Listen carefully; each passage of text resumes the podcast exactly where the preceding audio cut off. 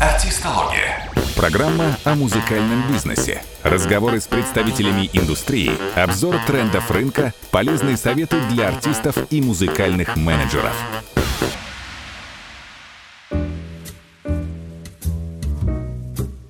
А, всем привет, друзья! Меня зовут Борис Суворов, и это «Артистология», а, наш первый выпуск. А, сегодня у нас 31 мая.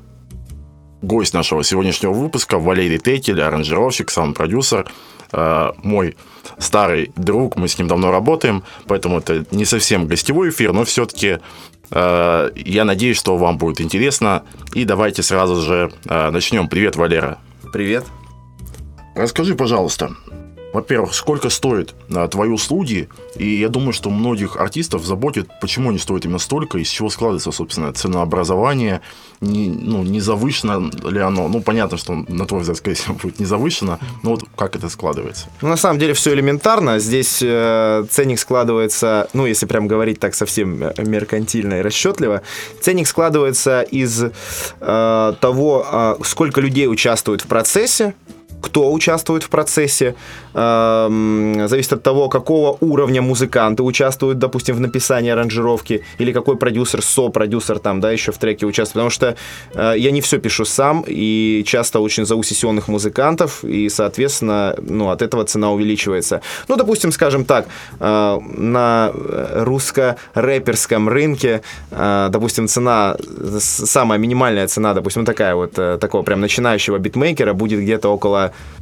полутора, двух, трех, там, пяти тысяч рублей. Конечно, мы уже отошли от этих ценников. Сейчас, допустим, э, мои биты покупают по 30, от 30 там, до 60 тысяч рублей. Ну, э, это, скажем так, те, кто более востребованы. Но мы не брезгаем как бы и работать с начинающими исполнителями, которые могут покупать их там за 10-15, но они будут там совершенно другой сложности. Цена складывается э, Значит, по поводу сессионных музыкантов. Допустим, если работа только моя, то для начинающего исполнителя эта работа может стоить, ну, там, около 200 долларов, допустим, где-то, ну, там, до 15 тысяч рублей. Но если я зову музыканта, а чаще всего я зову музыкантов очень хороших и профессионалов, которые прям психопаты в своем деле, они берут от 5 до 10 тысяч за одну сессию. Соответственно, аранжировка может вырастать в цене вот как раз вот на эти суммы в зависимости от того, что человек хочет записать. Хочет гитару, плюс 10 тысяч. Хочет, ну, в хорошую гитару там. Хочет э, там скрипку, еще там плюс 5-10 тысяч. Хочет там трубу, еще плюс 5-10 тысяч. Соответственно, вот из этого складывается ценник.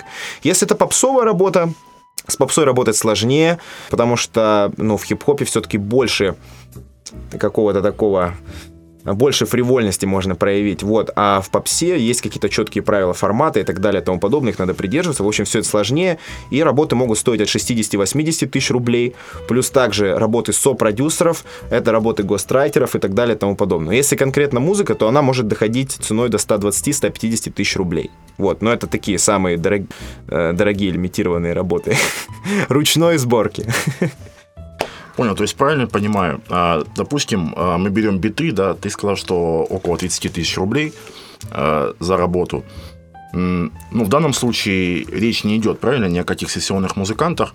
То есть, по сути, ну, в данном случае рынок диктует, ты предлагаешь это биты по этой цене, их покупает, соответственно, ну, твое время ограничено, и поэтому цена именно такая. Э, ну, это, во-первых, время, самое, ну, это энергозатратно, и самое дорогое здесь, наверное, все-таки время. Ну, плюс, э, как бы, один взгляд на музыку, это ну, то есть э, взгляд, точнее, на музыку одного человека, я считаю, что, ну, не то, что это не профессионально, а, ну, это все-таки может быть достаточно узко, э, узконаправленно. То есть я чаще всего даже к таким работам прибегаю к помощи саунд-дизайнеров и помощи других саунд-продюсеров для того, чтобы как бы а, песня звучала намного более объективно лучше, ну, лучше, как бы так сказать, э, воспринималась слушателем. А, ко мне обращаются именно по, том, по той причине, что, скажем так, у меня есть специфика, у меня более музык... у меня все это звучит более музыкально. Учитывая, что я вообще в целом на музыку потратил 26 лет, э, да, точнее, 23 года своей жизни, можно сказать, что дешевле мне не то, что как бы там, ну, не, нет смысла браться. В общем, ну, я себя оцениваю вот так вот. Ну, свою работу, именно свое время оцениваю вот так. Я думаю, в этом моменте будет уместно вставить небольшую твою биографию. После нее уже мы продолжим. Окей. Валерий Тетель, он же Soundbro, аранжировщик, сонграйтер. Начал заниматься музыкой с 6 лет с наставлений отца. Мультиинструменталист, владеет игрой на фортепиано, саксофоне, гитаре. В 19 лет был приглашен с сетом для записи альбома в Москву. Позже работал с Влади, группой Каста, Кравцем, Бахти, Жарой и другими артистами. Самые известные работы «Вокруг шум» группы Каста, «Сочиняя мечты Влади», «Новый мир», совместная композиция «Жары и елки». На момент записи передачи ему 29 лет, живет и работает в Москве. Артистология.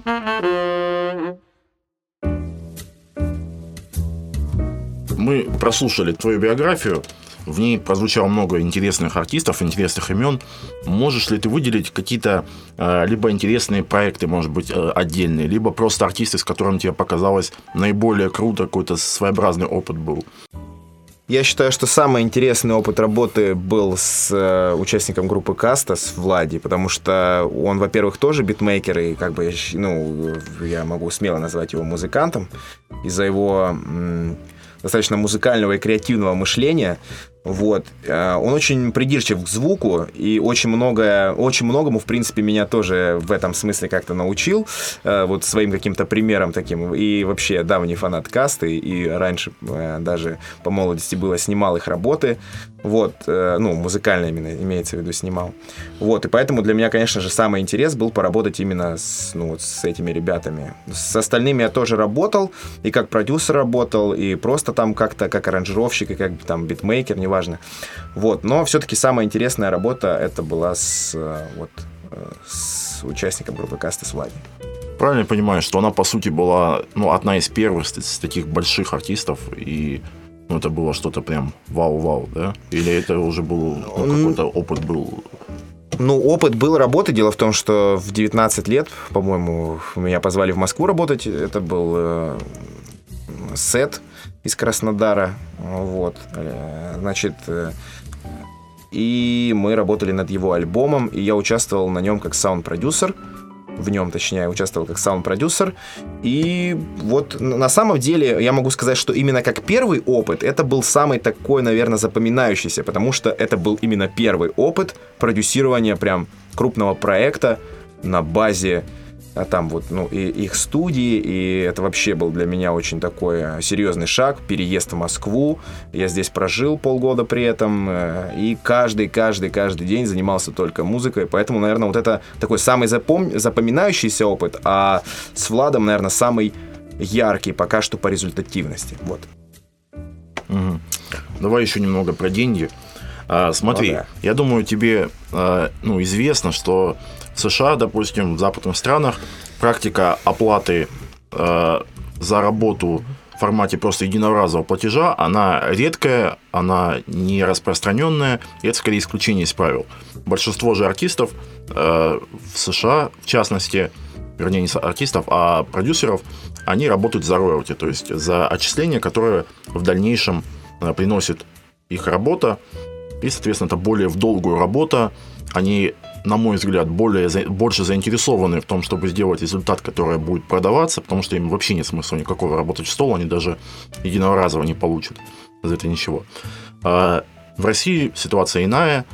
А, большинство композиторов, аранжировщиков все-таки работают за какую-то единоразовую плату. На твой взгляд, а, почему так? Вот ты вот как представитель этой профессии, готов ли ты работать за роялти и почему ты этого не делаешь, и, ну, может быть, был какой-то опыт, вот расскажи вот про это. Ну, на самом деле, в принципе, тоже вполне все очевидно, потому что э, артисты чаще сами у нас предлагают э, какую-то едино, э, ну, там, разовую, э, единовременную за все выплату, потому что им удобнее, потому что меньше у нас э, в России зарабатывают на песне, на альбоме у нас зарабатывают меньше. Больше все-таки пока что у нас э, самое действенное это концертная деятельность. Поэтому, скажем так, э, заплатить человеку сразу какой-то гонорар и потом ну, все остальные там сборы уже пойдут именно артисту, это самый удобный вариант и для композитора, и для как бы исполнителя. Еще это связано с тем, что работы э, там работа стоит намного дороже и соответственно и востребованность намного больше. То есть все-таки на том уровне на котором работаю пока что я работать э, на роялти ну это как бы ну как бы может быть и выгодно но только для меня вот. Э, а вообще, в целом, когда непонятно, как выстрелит песня, как там, что, ну, зайдет артист, не зайдет, тем более очень много начинающих артистов обращаются, можно было бы на роялти работать, но все-таки, ну, веры в это пока что у нас, э, ну, я считаю, в нашей стране пока веры в это мало. Поэтому, да, и плюс э, практика там заплатить и потом за, подписать договор, забрать себе все авторские права и забыть просто про весь этот геморрой э, с поборами, э, как бы, это ну, легче. Плюс у нас э, что РАО, что другие значит, э, э, организации, которые занимаются э, сбором значит, авторских средств, очень часто, скажем, очень недобросовестно выполняют свою работу. И очень сложно отследить все-таки, сколько действительно ты заработал, вот, а сколько как бы ушло мимо, и это практически невозможно отследить. Хотя, ну, наверное, можно, но на практике я знаю, что очень много конфликтов, ну, очень много скандалов и конфликтов на эту тему вот как раз с компаниями, которые занимаются сборами авторских средств, ну, средств от авторских, ну, за авторство. Угу. Ну, то есть основная причина, как я понимаю, а, все-таки отсутствие прозрачности да, в этой схеме, а, непонятно действительно, сколько ты заработал, выплатили ли тебе все, а, все это, плюс слабость э, дистрибуции у нас, то есть э, денег с этого не так много, а с концертов, наверное, отследить действительно заработанные деньги, выплаченные там промоутерами, совсем невозможно. И поэтому, ну, лично ты, да, вот по этой схеме работать пока не готов. Кстати, были ли предложения подобные?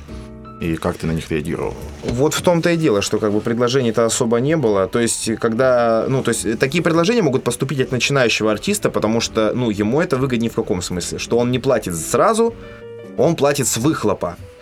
Но так как вера артиста и вера как бы саунд-продюсера в артиста это немножко разные вещи, поэтому как бы все-таки проще, наверное, брать какую-то разовую выплату и как бы ну, не запариваться дальше. А от серьезных артистов таких предложений не было, потому что они также в курсе об этой ситуации, в принципе, как и большинство других артистов более-менее востребованных. Поэтому они предлагают все-таки вот ну, разовые выплаты и на роялти, вот с роялти они все забирают себе. Потому что, да, действительно, очень очень сложно отследить вопрос, э, значит, сбора э, вот, за авторство. И плюс э, как бы действительно дистрибьюция у нас э, собирает очень мало. Ну как, не, ну, может у кого-то она и много собирает, но в той сфере, где я кручусь, я не видел там супер гигантских результатов. Ребята живут за счет концертов. Очень неплохо, но за счет концертов. Угу. А, еще немножко в этой же теме. А, в индустрии есть такое не то что не, даже не заблуждение, а убеждение, что сложилась такая ситуация, э, в которой чем больше артист, тем чем более он известный, тем дешевле для него строят услуги э, аранжировщика, там, композитора. Если это совсем большой артист, то, как правило, для него они совсем бесплатные. Э, в то время как, допустим, в США в том же ситуация обратная, и там чем больше артист, тем больше получает продюсер на твой взгляд, во-первых, наблюдаешь ли ты сам это, ну, так ли это вот для тебя лично, и как ты, если это так, то как ты к этому относишься? Считаешь, что это нормально? Э, ну и почему, на твой взгляд, такая ситуация сложилась? Здесь вся разница просто в психологии и в ментальности, на самом деле. То есть э, в чем заключается вот этот психологический момент? Он заключается в том, что для нас это шанс, а для них это работа. То есть для нас это шанс э, куда-то выбиться и вследствие заработать, а для них это просто работа. Потому что у нас меньше ценится почему-то вот ну, меньше оценивается талант, чем вот у них вот на Западе. То есть там, если ты талантливый человек, ты можешь сам себе пробить дорогу, в принципе, и, ну, это, в принципе, такое, закономерность некоторая такая даже. Вот, у нас, если ты талантливый человек, то это ничего не значит практически. То есть ты, конечно, там, ну, по-любому куда-то прибьешься, если ты слишком инициативный, и, возможно, ну, как, э, ну, э, встанешь в ряды тех, кто, у кого все-таки что-то получилось, и он э, выбился и работает с, с хорошими артистами, но то, здесь, опять же, вопрос нужды. Почему, допустим, с крутым артистом у нас, ну, там, можно работать, кто-то может работать бесплатно. Потому что есть, допустим, какой-то молодой талантливый начинающий композитор, э, ему нужно портфолио принципе, и моя история так также начиналась. Вот, ему нужно портфолио. То есть э, ему говорят, мы можем взять твою работу, но типа она будет бесплатна. И он, естественно, соглашается, потому что, во-первых, он нуждается в деньгах, там, в, в, ну там как бы, и нуждается в, ну там, скажем, в, в рекламе, раскрутке и так далее. Вот, и для этого он вот берет эту работу в, в портфолио без, ну, допустим, бесплатно, э, но при этом показывая другим, то есть он может ставить какой-то ценник уже соответствующий вот, ну, своей, своей базе какой-то. Ну, вот как у меня, допустим. У меня есть несколько работ, которыми, в принципе, можно характеризовать, э, ну, там, мои умения. Вот, ну, показать, так скажем, мои умения. Все. И люди, глядя на эти работы, уже понимают, что, ага, ну, это уже не начинающий там какой-то вот музыкант, это уже вполне там, ну, такой достаточно востребованный, состоятельный, э, в состоя... Э, достаточно востребованный, состоявшийся в этом смысле э, композитор, поэтому, скорее всего, бесплатно ну, не получится поработать. То есть, и опять же, есть у человека какой-то, э, какая-то стабильность финансовая или нету? Если нету, он работает с тем, что есть. Если есть, есть, то он может выбирать и говорить, нет, ребят, я бесплатно работать не буду. Допустим, даже с, ну, с каким-то именитым артистом. Да, и мне кажется, вообще, как бы любая работа, во-первых, должна быть оплачена. Вот.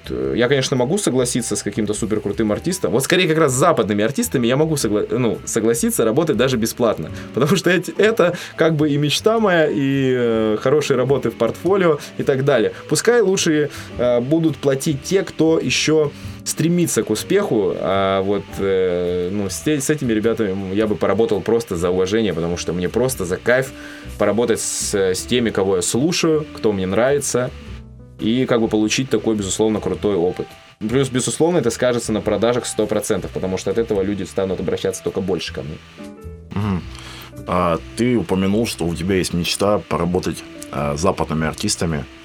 А, как ты считаешь, в принципе, российские музыканты могут ли конкурировать с э, музыкантами западными, есть ли что им предложить, и вообще, э, на твой взгляд, реально ли, что твоя мечта сбудется, ну и, кстати, с кем бы, может быть, имена какие-то конкретные, с кем бы особенно хотелось бы, и это прям совсем заветная мечта.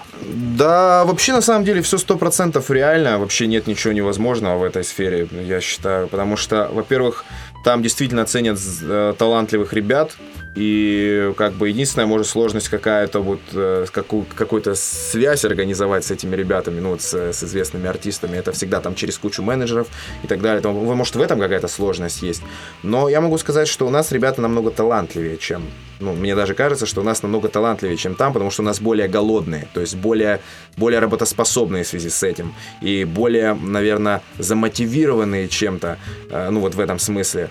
Поэтому я считаю, что мы не то, что можем конкурировать, а вот, ну, только дайте. Это, ну, вот так, типа, только пустите нас, и мы там всех порвем. Вот, во-вторых, я знаю, что, ну, ну, ну там, некоторые наши ребята э, сотрудничают с зарубежными артистами, это ни для кого не секрет, и, ну, как бы, мне кажется, кажется, эта связь будет только налаживаться, и скоро появятся еще какие-то продюсеры, и, возможно, и я в их списке буду, кто будет работать с какими-то интересными западными артистами, которых все знают, в принципе. С кем бы хотелось поработать? Ну, прям если, э, ну, вот прям совсем фантастику какую-то включить, то, э, ну, вот как ни странно, я бы поработал э, с Тимберлейком. ну, вот так вот, потому что мне очень э, вообще, ну, как бы симпатизирует э, его, ну, да, и песни. Там, там уже да, Тимбаленд место Да, занял. там уже Тимбаленд место занял, ну, вот как-то так.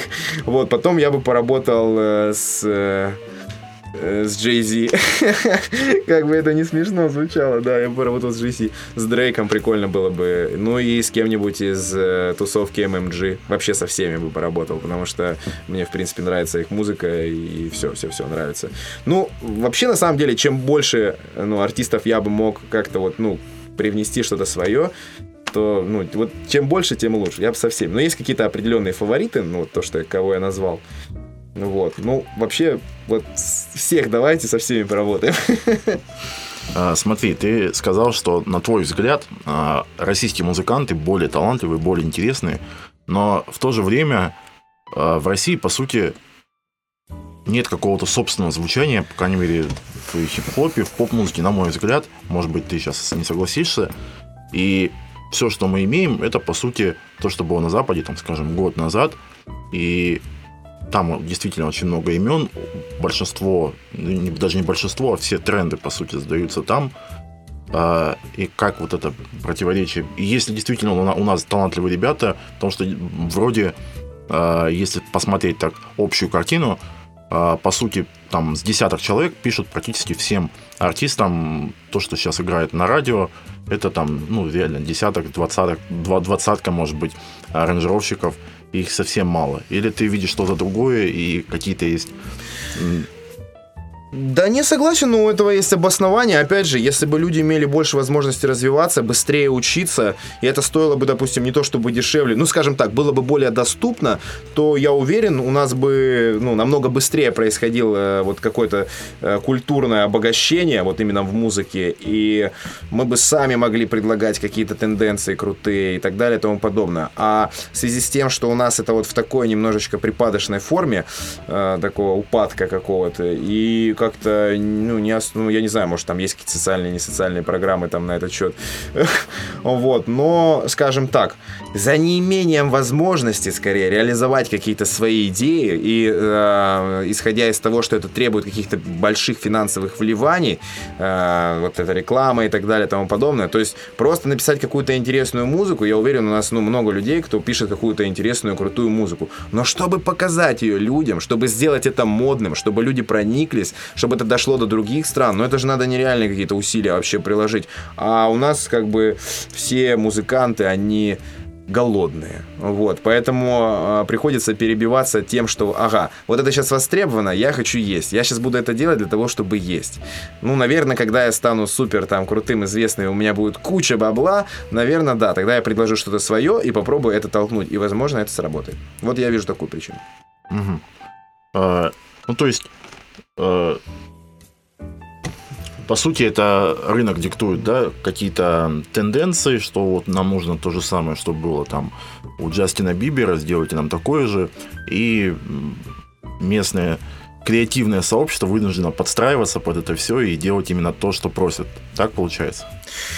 Ну, опять же, все зависит от обстоятельств, э, опять же, потому что если бы все-таки у нас были более развязаны руки в этом смысле, то, скорее всего, можно было бы надиктовать что-то на рынок, ну, рынку, и можно было бы что-то засунуть туда свое, что уже диктовало бы другим. Но, к сожалению, опять же, в связи с обстоятельствами, мы вынуждены быстро перехватывать какие-то интересные тенденции, быстро здесь э, первыми пытаться это сделать и предложить это каким-то известным артистам, э, как бы, ну, там, для, ну, и для своего тоже, для роста, и для востребованности, и для заработка, к сожалению. Вот, но если, скажем, опять же, э, выделить по культурной какой-то программе социальной там в эту кучу денег, ну, это я уже совсем утопию, конечно, говорю, ну, вот, э, но все-таки, да, и сказать, ребята, сделайте что-нибудь крутое, э, мы попробуем это толкнуть, то я уверен, мы бы предложили миллион идей, и у нас есть там безбашенное количество талантливейших просто музыкантов, то есть по сравнению с которыми, допустим, западные битмейкеры, ну, как бы, я бы даже сказал, что это прям, ну, ну, грех их ставить на один уровень просто. То есть у нас есть достойные музыканты, которые могут показать ну, очень крутое что-то сделать. Но, к сожалению, ну, то есть это бесперспективно пока что, потому что нет возможности это хорошо продвигать. Угу. А мог бы назвать несколько имен, вот как кто тебя из российских так удивил, что ты считаешь, что они могут как-то конкурировать с западными коллегами? Ну, скажем так. Просто мне кажется, что это, ну, как общие фразы, но в действительности не так уж тут много людей, кто Ну, может быть, я ошибаюсь, может быть. Ну, просто их имена мало что могут сказать, как бы их никто не знает практически. Просто талантливые музыканты, ребята, которые пишут э, какую-то интересную музыку. Не, ну мы можем говорить про каких-то там, ну, таких крупных продюсеров, там, я не знаю, про Фадеева. То есть я считаю, что он вполне мог бы э, и давно уже мог бы, допустим, надиктовать что-то свое и создать что-то интересное, потому что я считаю его ну, как бы, ну, супер талантливым в этой теме, и как продюсер, и музыкант, безусловно. Ты Не считаешь, знаю. что, что он не диктует сейчас? Ну, я считаю, что он диктует, но в рамках вот именно, ну, в рамках вот нашего, ну, на, в рамках нашего рынка. То есть он может, да, диктовать. В рамках вот именно какого-то, ну, наверное, такого глобального музыкального э, гольфстрима. Вот тут прям не знаю, возможно ли это. То есть я уверен, что, скорее всего, у него есть такая возможность, но э, наверняка ему это просто нафиг не надо. Ну, то есть он просто зарабатывает хорошо на том, что может, создает свои проекты, ему это интересно, и он, ну, как бы не хочет, э, грубо говоря, перевернуть игру. Ну, мне кажется, все-таки, что ну, нельзя просто так навязать людям, что слушать, если они к этому не готовы, то Понятно, ты просто безусловно. окажешься за бортом. То есть тут тоже не все так просто, не все так очевидно. Да, еще интересный момент. Ты упомянул, что у нас в России не хватает э, образования, не хватает э, обучения. Имеешь ли ты в виду э, какое-то э, учебное заведение, именно образование, скажем, э, консерваторское, образование в э, училищах музыкальных, или ты имеешь в виду, что просто вот именно контента э, продюсерского аранжи- для аранжировщиков его нету, либо он не такого качества, скажем, как на Западе. Ну, скажем так, а у нас есть куча школ, которые учат какой-то классике, там, ну, там, джаз, не знаю, там, что угодно. Ну, вот какой-то такой эстрадной музыки, там, то же самое касается вокала и там другого всего.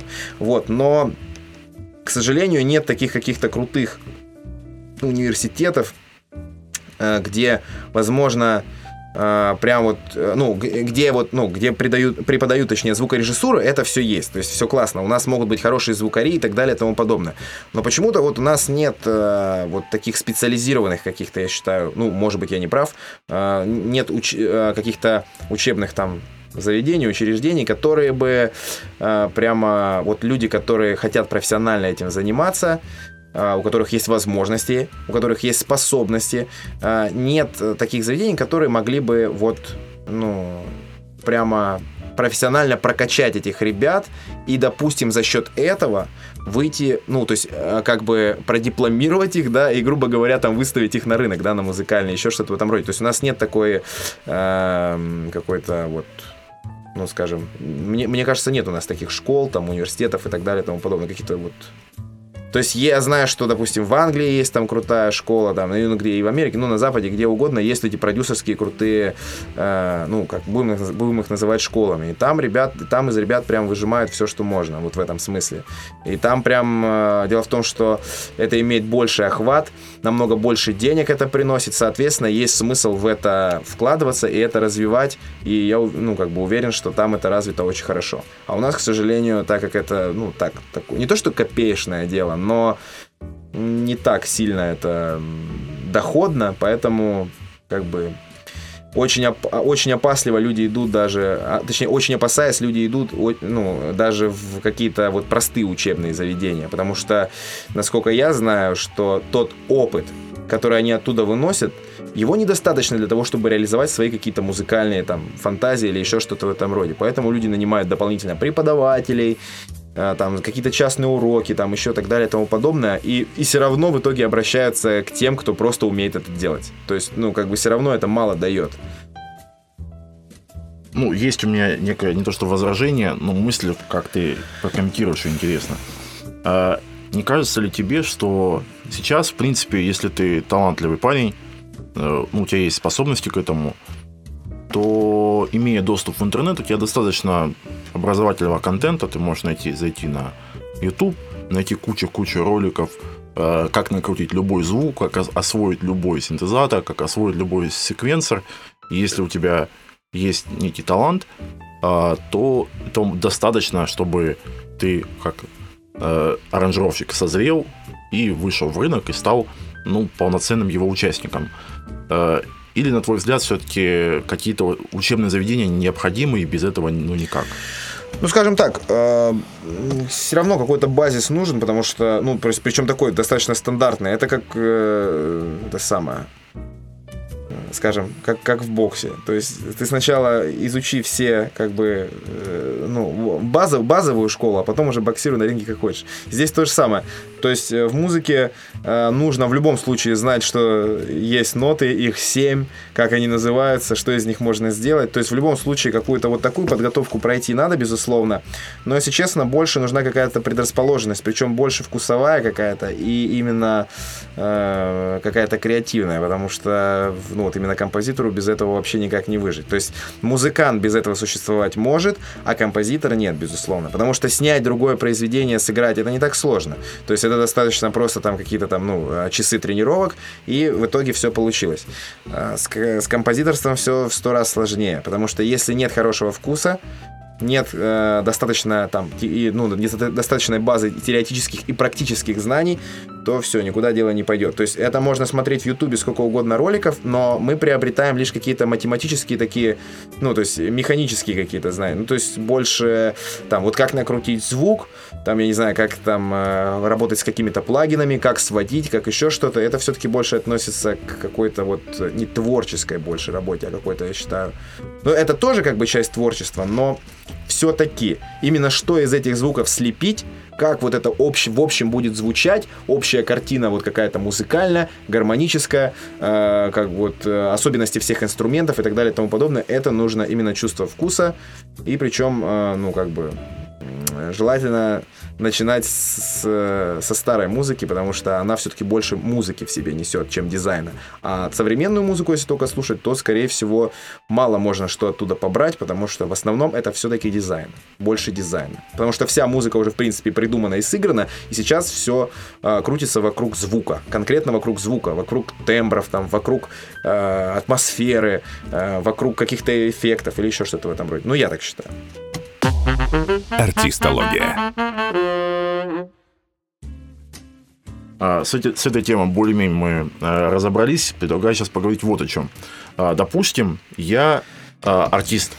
Я, к примеру, пока начинающий, и я к тебе прихожу. Понятно, что мне хочется хорошую песню, которая будет востребована. Ну, я думаю, большинство заказчиков приходит именно с такой мотивацией. А как мне построить работу с тобой как с автором, чтобы результат получился а, максимально ну, приближенный к этому. То есть, чтобы продукт оказался именно востребован. То есть, а, к примеру, о чем я говорю?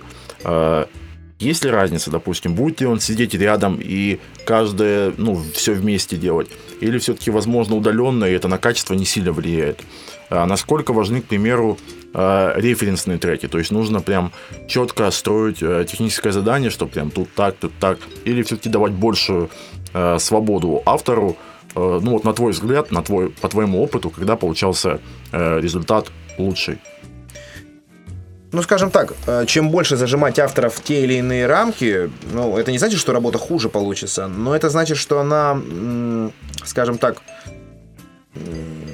ну, сильно ограничиваться в какой-то фантазии, в креативе, еще что-то. То есть здесь больше какой-то уже математики. А э, скажем так, если артист действительно, ну вот, на перспективу стоящий, допустим, он крутой вокалист или там, я не знаю, какой-нибудь там рэпер там хороший, да, неважно, вот, то, скорее всего, в любом случае получится хороший материал, то есть если брать хороший уровень исполнителя и хороший уровень композитора, то м- там даже задавшись там какими-то рамками, вот, безусловно, может выйти хороший материал, потому что самое главное это хорошие исходники. То есть мы можем лепить, конечно, там до бесконечности что-то крутое, но если придет плохой вокалист и не сможет спеть, то без разницы, что он заказал. Вообще без разницы, какую музыку он хочет. Музыка может быть нереально крутая, и сама песня может быть крутая, но его исполнение она просто не звучит и все. Вот, что касательно, э, допустим, там, стоит ли ему присутствовать и вообще насколько важно там вот, э, вот это, или, там, референсные треки, да, личный mm-hmm. контакт. Безусловно, в первую очередь нужно посмотреть на человека, что он из себя представляет, как он будет там, допустим, при, при, примерно представить, как он будет выглядеть на сцене, как он, как он послушать, как он там поет, еще что-то, как он двигается, чтобы понять там, э, ну, примерно э, какой ему там, точнее, какая музыка к этому всему подходит, да, какой стиль этому всему подходит. Нужно обязательно подчеркнуть какую-то индивидуальность в человеке, потому что, ну, тупо копировать какие-то уже имеющиеся проекты, это как бы, ну, никуда не, ну, вряд ли, скорее всего, будет успешно, поэтому нужно в любом артисте нужно найти какую-то его индивидуальную особенность, и желательно, чтобы это, конечно, было ну, минимально с, вот схоже с какими-то вот прям топовыми, топ-топ-топ, там, какими-то трендами и так далее и тому подобное, но при этом можно держаться в рамках формата, радиоформата, там, в рамках тренда и так далее и тому подобное, но вот если будет какой-то индивидуальный почерк, то все как бы, ну, и у человека очень талантливый, скажем, там, исполнитель, там, вокалист или еще что-то в этом роде, то все будет очень круто. Но э, присутствие его, ну, я думаю, что чтобы просто лучше узнать артиста и научиться с ним более быстро э, работать, скажем, чтобы он был более доступен именно, в, ну вот как-то вот психологически, да, чтобы вот подобрать к нему правильные какие-то слова, чтобы э, э, объяснить, как что сделать, как спеть или там просто сработаться, и чтобы это было приятно работать, то лучше, конечно, чтобы он присутствовал, но э, как бы понимал рамки, насколько он может э, грубо говоря, рулить в той или иной ситуации, потому что он и обращается к какому-то композитору, потому что, ну, хочет, чтобы он сделал какую-то работу, в которой он компетентен. То есть, в принципе, обязательно должна быть какая-то коммуникация между ними постоянная, но она должна быть очень дозированная, чтобы, ну, грубо говоря, человек не ограничивал возможности композитора, ну, то есть артист не, не ограничил возможности композитора, а композитор как бы, ну, не давил там какими-то своими, там, может быть, это супер, и, какими-то, может, он сейчас начинает писать музыку, потом убежал куда-то вообще в какой-то космос, что-то написал такое, а артист ему говорит, слушай, чувак, ну, типа, ну, мы же вообще совершенно другое хотели делать. То есть все равно какая-то, ну, какие-то рамки должны быть, я считаю. И референсные треки тоже считаю обязательно, потому что не обязательно же референсные треки снимать там вообще подчистую, но из одного трека можно взять там какая-то красивая атмосфера, может быть настроение какое-то взять оттуда. Другой трек очень хорош по звучанию, по, э, по аранжировке, по составу инструментов или еще что-то в этом роде. Чем как бы больше каких-то вот этих моментов, тем проще работать композитору с одной стороны проще, потому что он уже понимает, ага, это мы берем отсюда, это берем отсюда. Вот, но с другой стороны, тем как бы сложнее, потому что э, ограничивается, опять же, возможности, ну, фантазии, да, то есть хочется что-то такое внести, может быть, а мы уже как бы запланировали вот это, это, это, это, да. Но в другой, с другой стороны, в процессе работы, если мы понимаем, что вот, ну, давай попробуем вот это сделать, о, это классно, ну же разве от этого отказываться? Ну, то есть в любом случае, я считаю, чем больше коммуникации, тем лучше. Но как бы в рамках, в рамках вот, э, ну, адекватности. Угу. Понял тебя. А, вопрос вот какой. А, ты работаешь и с малоизвестными артистами, есть опыт работы и с известными, и возникает а, такой момент.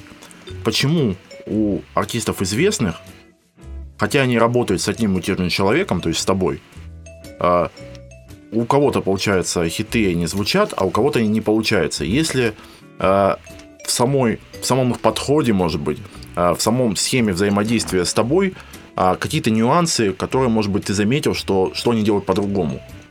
Ну, на самом деле, самая главная разность вот в этом всем, это то, что, опять же, допустим,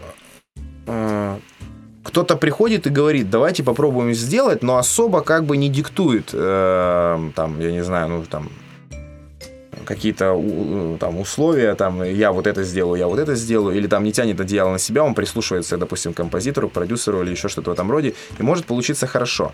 Но есть ребята, которые, допустим, говорят, вот ты мне сделай только вот это, вот это, вот это, и все, а дальше я сам. И то есть я не могу сказать, что все работы, которые я сделал, то есть я доволен э, тем, что сделали на них артисты. Вот я не могу этого сказать. То есть я прям чаще, часто, очень до выхода даже песни, мне становится очевидно, что эта песня как бы просто проходная. То есть, но люди не хотят, чтобы лезли в их творчество, вот именно в их часть работы. При том, что они сами как бы вот, ну, в моей части работы, они участвуют в, принципе вот там вле, в, ну, влезая туда и руками, и ногами, и всем, чем можно. Вот, я не против как бы этого, потому что э, иногда просто приходится работать больше под артиста, вот, чем наоборот. То есть начинающие скорее больше доверяются мне, чем нежели там, э, ну, там, говорят, сделай здесь вот так, сделай здесь вот так. А э, как бы состоявшийся артист, он уже знает, что ему надо, в принципе. То есть у него уже, наверное, более четкая картинка того, что он хочет, поэтому он говорит, вот это мне надо и вот это. Все, вот, ну, там, ни, ни сантиметром больше, ни меньше. Все. И я уже делаю то, что положено, и, грубо говоря, человек уже там что-то придумывает сверху на эту музыку. Не всегда это хиты, вот, но как бы иногда бывают работы хорошие, у талантливых ребят выстреливают, и такие примеры есть. Угу.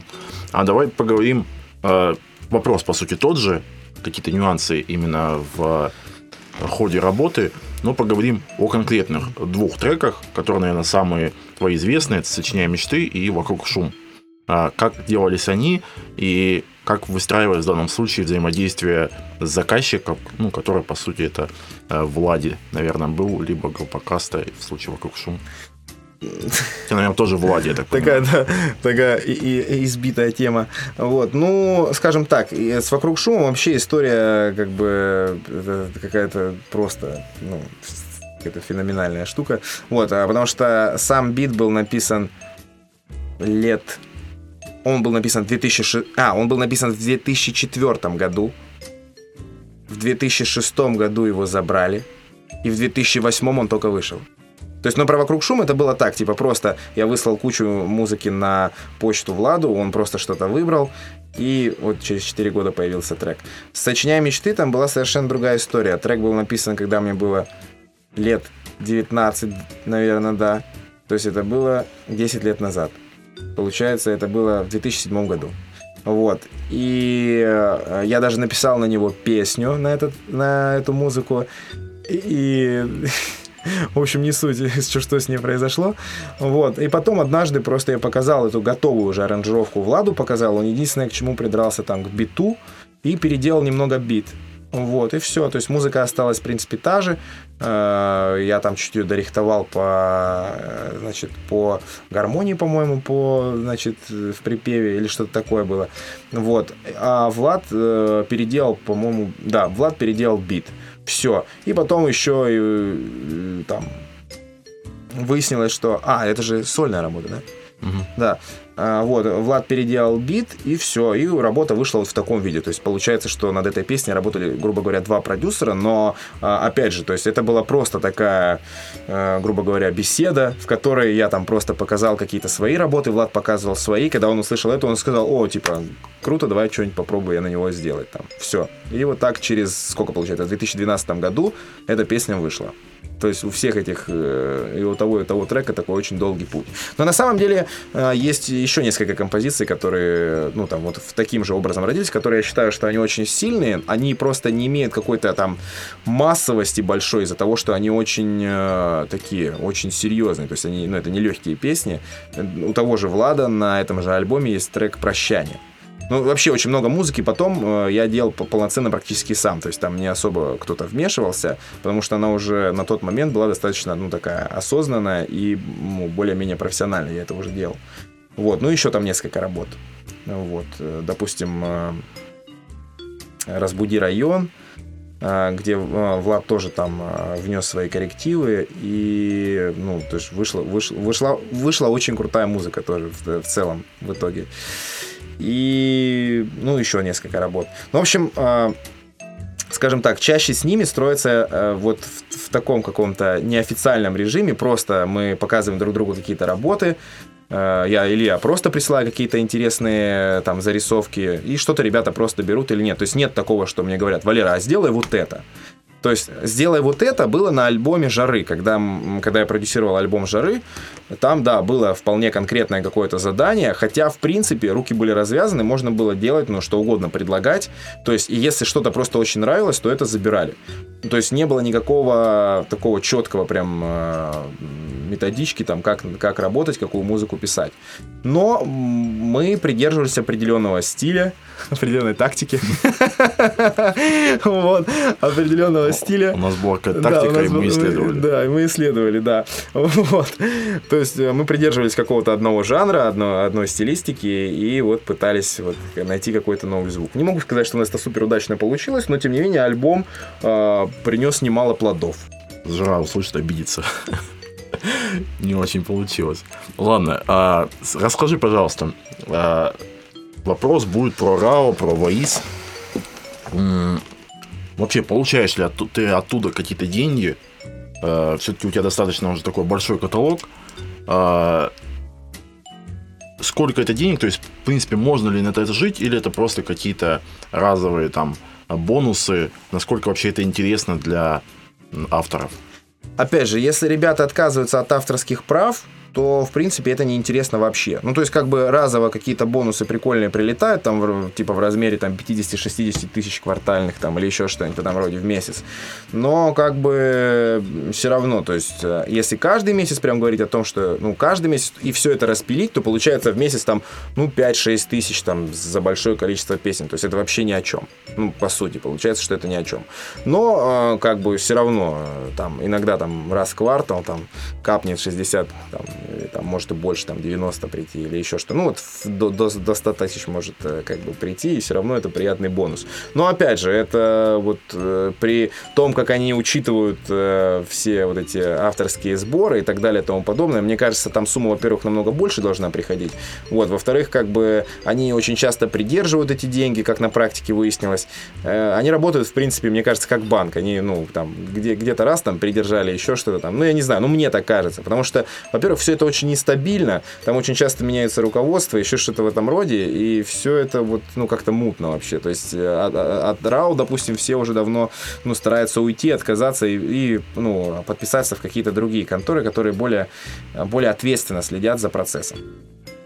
Кстати, возникает э, следующий вопрос. То есть ты в основном работаешь э, способом отчуждения авторских прав, то есть тебе выплачивают какой-то э, разовый гонорар, и ты полностью отчуждаешь эти права, правильно? Да, все верно. А, тогда вопрос, откуда вообще эти средства, те же там даже 5000 рублей в месяц, э, откуда они берутся? Если ты передаешь все права. Вот на Почему самом деле для, они, для да. меня это тоже вопрос, но э, за те же самые сборы там идет какой-то минимальный процент все равно. То есть отчуждая 100% э, прав, ты не отчуждаешь своего авторства. И вот за это авторство, насколько я там в курсе, э, вот с тех же, с тех же там радио и концертов и прочего, прочего, прочего, все равно идет какой-то мизерный процент. Вот, вот я, не, я не знаю, с чем это связано, но постоянно приходят деньги какие-то. Каждый месяц приходят деньги. я этому рад, да. Ну, то есть, э, ты сам специально не регистрировал там песни, это просто артисты э, то ли специально, то ли по ошибке указали тебя там, и, и поэтому, да, видимо, приходят нет, я считаю, что вообще любому автору, э, любому автору за авторство все равно, как бы, это в любом не, случае. ну если ты отчуждаешь права... Ну, я, не, я, в общем, не знаю, возможно, возможно, возможно, да, действительно, есть, ну, не ошибки а, исполнителей, а прям прямое ну, какое-то, да, быть, специально да. это делается, короче, потому что э, я как бы прихожу, и просто мне говорят, что у вас там еще новых сколько-то песен, там, сайт, там, я не знаю, или сколько-то, вот, и мне просто дают документы на, на, ну, на подписание, все, я подписываю, все, и там как бы бы я вижу процентовку и так далее и тому подобное. Но, э, ну, то есть, но это все делают артисты сами. То есть они сами вписывают меня вот в графу там соавторов или еще что-то в этом роде. Я сам не регистрирую никакие композиции. То есть я передаю авторские права, все, их регистрируют другие люди, вписывают меня как соавтора, композитора там или еще что-то в этом роде. Я прихожу, ставлю этот, там, крестик и все. И, и начинается какой-то процесс. Чем больше песен, тем больше каждый месяц приходит. Я не знаю, с чем это связано. Ну, как бы, но я всегда передаю, в принципе, 100% авторских. Ну, то есть, э, пока в твоем случае никаких э, статистики, документации, э, за что эти деньги, где что играло, вообще ничего нету, да? Не, есть, они могут прислать отчетность, за что, когда и откуда. Э, я только никогда этим не пользовался, никогда не смотрел просто. У меня, у меня нет достоверного ответа сейчас. Ну, типовой процесс просто там на карту падает, да? Да, да, да, да, да, просто каждый месяц после 20 числа там что-то, что-то. Артистология. Немногие наши слушатели знают, но Валера был на Доме 2 и хотел бы я поговорить по этому поводу. Расскажи, пожалуйста, а каково это? Ну, то есть, что внутри процесса, а, ну, то есть, как я это понимаю, что а, чтобы производить такое количество контента в такой короткий срок, должна быть очень серьезная организация, очень профессиональные люди и очень отлаженный процесс. Ощутил ли ты это? И вот что, может быть, бросилось в глаза? Просто любопытно, вот именно взгляд инсайдера, человека, который там какое-то время был. На самом деле Валера был всего а, две недели, да, если не ошибаюсь. 10 дней, да. 10 дней, да. Но все равно, я думаю, какое-то впечатление уже успело сложиться. И многих волнует, кстати, вопрос, сценарий или нет, вот тоже ответить. Я сразу хотел сказать, сразу, первое, что я хотел сказать, отвечу на самый популярный э, факт. Это, это чисто этот самый. Во-первых, нет. Э, ребята себя ведут абсолютно фривольно, то есть никто им не говорит, иди там побей того, иди поругайся с тем. То есть, э, но могу сказать так, что ребят ставят в условия, которые ну, сами по себе достаточно ну, провокационные, вот. Э, во-вторых, ну, самое главное, что оттуда можно вынести, все-таки такого конструктивного, это момент правильных конфликтов с э, участниками, потому что вы находитесь 24 на 7 как бы в одном месте практически. Вот. И даже если ты с кем-то поругался, вообще не вариант с ним развивать этот конфликт, потому что каждый день там по несколько раз вы едите за одним столом, там работаете где-то вместе, что-то делаете вместе, вот, там ездите на одни и те же там студии и так далее и тому подобное. То есть не вариант. Поэтому здесь это, в принципе, очень такая положительная черта, Э, как, точнее, это, это большой плюс для тех, кто понимает, э, ну, как, какая, какая в этом польза. И, конечно, это большой минус для тех, кто как бы не мирится с обстоятельствами и считает, что всех должны принимать такими, какими они есть. Ладно, что касательно работы, значит, за кадром, грубо говоря, да, то есть я увидел гигантскую команду, которая в гигантском соседнем здании трудится над монтажом, вот, а, а, ну, как бы очень тщательно как бы выбирает там какие-то сюжеты из того, что фристайлом прямо на ходу происходит каждый день в течение, опять же, 24 часов. То есть, причем неважно абсолютно, где человек находится, короче. Он может находиться в ванной, сидеть там, э, так скажем... Э, на унитазе. На унитазе, да, прямо говоря, да. То есть, неважно, где, что будет происходить, это все будет снято на камеру. И если это интересно, и если это, там, скажем, э, соответствует э, нормам как цензуры там и так далее и тому подобное, то это может быть, э, ну, этот сюжет может быть взят, но единственное, что есть разница между дневными и ночными как раз вот сериями, что в дневные как раз э, люди стараются, там все-таки есть правило, что нельзя там ругаться матом, произносить какие-то слова, там какая-то реклама, еще что-то в этом роде, то есть все это нельзя. Вот, а ночью, как бы правило, это как эротический канал, короче, раз вот днем ничего не показывает, а вечером там, там, значит, эротика. И то же самое, значит, там. То есть э, больше каких-то откровенных моментов, еще что-то. Вот. Ну, собственно, э, к этому и интерес. Вот. И, конечно, я как человек, который э, постоянно вертится в шоу-бизнесе, мне, конечно, было интересно, как работает эта здоровая махина, час э, которой э, на телевидении стоит просто гигантских баснословных денег. Вот, там постоянно, постоянно туда приходят какие-то артисты, музыканты, там режиссеры, там какие-то преподаватели, еще что-то. Там очень много контента и так далее и тому подобное. То есть очень много интересных вещей, которые действительно даже тех ребят, там, может, без особых талантов, которые туда приходят, даже их умудряются раскрыть с какой-то такой вот неожиданной стороны. То есть я, в принципе, вообще к этому опыту отношусь положительно, потому что люди из ничего делают вот, ну, вот что-то, что смотрит вся страна. Ну, то есть я считаю, что в любом случае, как бы это, ну, как, как бы люди к этому не относились, э, я все равно, ну, как бы, как, как коллегам из шоу-бизнеса очень уважительно отношусь к этим, э, значит, ребятам, ко всем, кто над этим работает. Ну, потому что для меня это прям, ну, такой адский труд, то, что они там делают. То есть я просто видел несколько раз, как э, записываются эфиры, те или иные, и как люди там, если какие-то факапы случаются, что там просто творится в студии, как, ну, как бы, то есть что там с сотрудниками делают. Ну, то есть эти ребята, они реально терпилы просто. Я не представляю, что там происходит за кадром, там где-то там в, в аппаратной или еще, ну, когда выключаются микрофоны. Вот, но грохот стоит такой, что, короче, аж стен дрожат. Вот, ну и, конечно, э, ну, не все моменты, то есть, допустим, э, которые касаются каких-то креативных там программ, вот их, не все моменты записываются с первого раза, чего нельзя сказать о том, что происходит в доме, потому что в доме ничего, там нет никакого сценария, никаких репетиций, только предлагаемые условия, все, в которых люди себя как-то так или иначе проявляют. Это самый главный вопрос. Нет там никакого сценария, никто не говорит, что надо делать. Но, но, можно подойти к редактору и поинтересоваться, как поступить лучше. И, возможно, тебе подскажут. Но это не точно. Вот. В общем, вот такая история. А, спасибо, Валера, за интересную беседу. А, на этом мы заканчиваем. А, ждите следующих выпусков. Меня зовут Борис Суворов. С вами была Артистология. Всем пока. Больше подкастов на сайте upsound.org. Прослушайте другой выпуск.